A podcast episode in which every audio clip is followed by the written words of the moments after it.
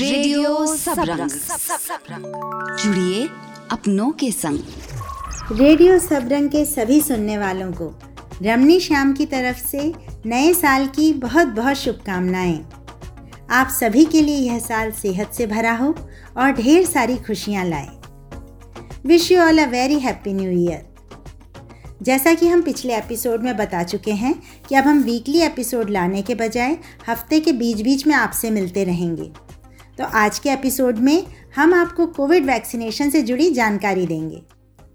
प्रधानमंत्री श्री नरेंद्र मोदी जी ने 25 दिसंबर 2021 को हम सभी की सेहत को ध्यान में रखते हुए कुछ महत्वपूर्ण अनाउंसमेंट्स की थी।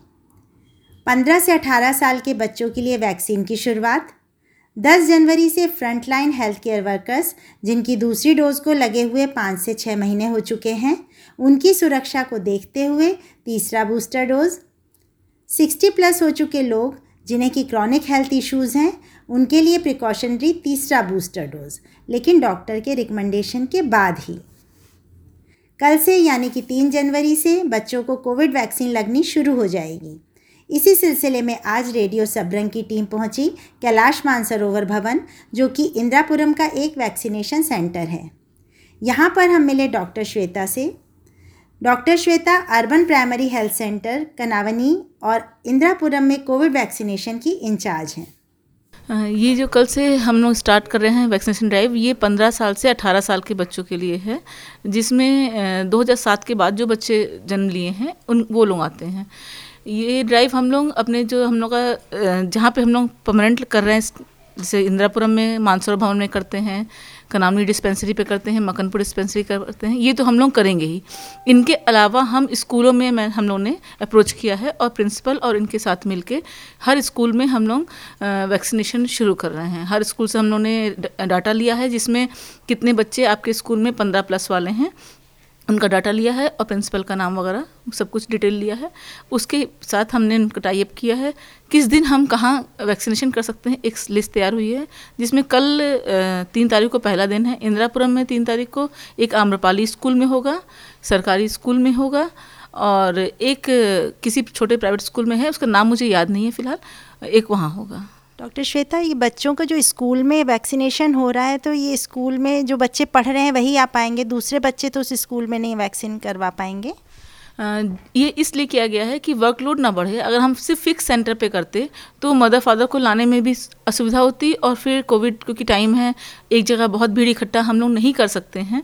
इस वजह से हम लोगों का था कि स्कूलों में करेंगे तो कम से कम उस स्कूल के अगर 300 बच्चे 500 बच्चे या साठ ही बच्चे हैं तो उनको हम एक साथ में हम लोगों ने कर दिया। तो एक ही एक लोड कम हो जाएगा और प्लस स्कूल में क्योंकि पेरेंट्स लाने में उनको भी अच्छा लगेगा कि हम ले आते हैं, हमको असुविधा नहीं होगी, कोई स्लॉट बुक नहीं करना है, कोई वो नहीं करना है, लाइन नहीं लगानी पड़ेगी, साठ बच्चे हैं तो जल्दी हो जाएगा या सौ बच्चे हैं तो जल्दी हो जाएगा।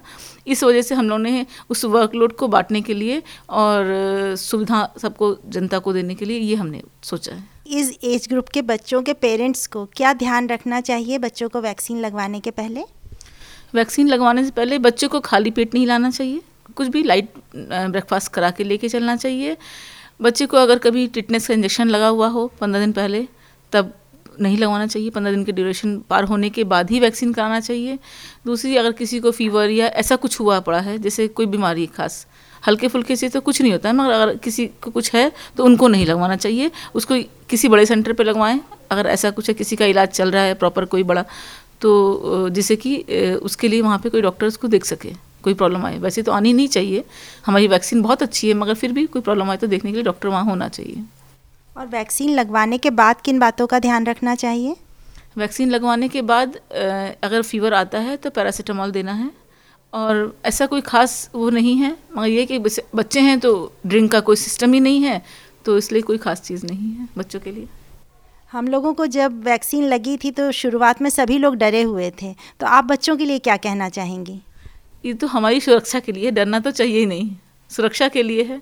हम आप ऐसे देखिए हम छोटा बच्चा पैदा होता है फ़र्स्ट डे से वैक्सीन लगना शुरू हो जाती है। तो वैक्सीन तो पहले बचपन में लगती थी अब बड़े होने के बाद भी लग रही है। और हमारी सुरक्षा के लिए।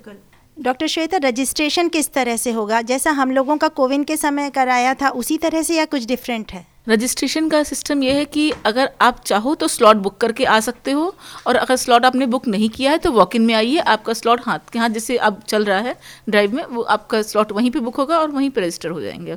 आपको पहले से बुकिंग की भी ज़रूरत नहीं है। अगर कुछ लोग सोचते हैं कि हम क्यों परेशान हों तो मैं, हम बुक करके घर से निकलेंगे तो ठीक है, बुक करके आप, बुक करने से ये फ़ायदा है कि आप, आपकी मनचाहे जगह पर आपको स्लॉट बुक कर सकते हो, अगर है, और वॉक इन पर भी बेस्ट है। वॉक इन में कोई रश तो नहीं रहेगा? देखिए रश तो रहता है। अब क्योंकि अब कल से स्टार्ट हो रहा है ड्राइव सब सब सो, गार्जियन सोचते हैं हमारे बच्चे सुरक्षित हो जाएँ हम उनको वैक्सीन लगवा दें रश तो रहेगा। ये है कि अगर आप वॉक इन में आते हो तो जब आप स्लॉट बुक जब उसमें हम सब डिटेल भरते हैं तो टाइम लगता है। और आप अगर घर से करके आते हैं ऑनलाइन में तो सारी डिटेल फिल होती है। बस आपको एक छोटी सी हम डाटा मांगते हैं कि मोबाइल नंबर और प्लस रेफरेंस आईडी के फोर डिजिट इसके अलावा हम कुछ नहीं लेते हैं उस कंडीशन में। स्कूल्स के अलावा और कौन से सेंटर्स हैं जहाँ पे वैक्सीनेशन अवेलेबल है? स्कूल के अलावा ये हमारे पास मानसरोवर भवन कनामनी डिस्पेंसरी और मकनपुर डिस्पेंसरी में हर दिन अवेलेबल है। सातों दिन है। ये थी यूपीएचसी की डॉक्टर श्वेता। इस विषय में अगर आपको कोई जानकारी चाहिए तो प्लीज़ मेल करिए feedback at radio Sabrang dot in पर। नमस्कार। आप सुन रहे थे रेडियो सबरंग जुड़िए अपनों के संग।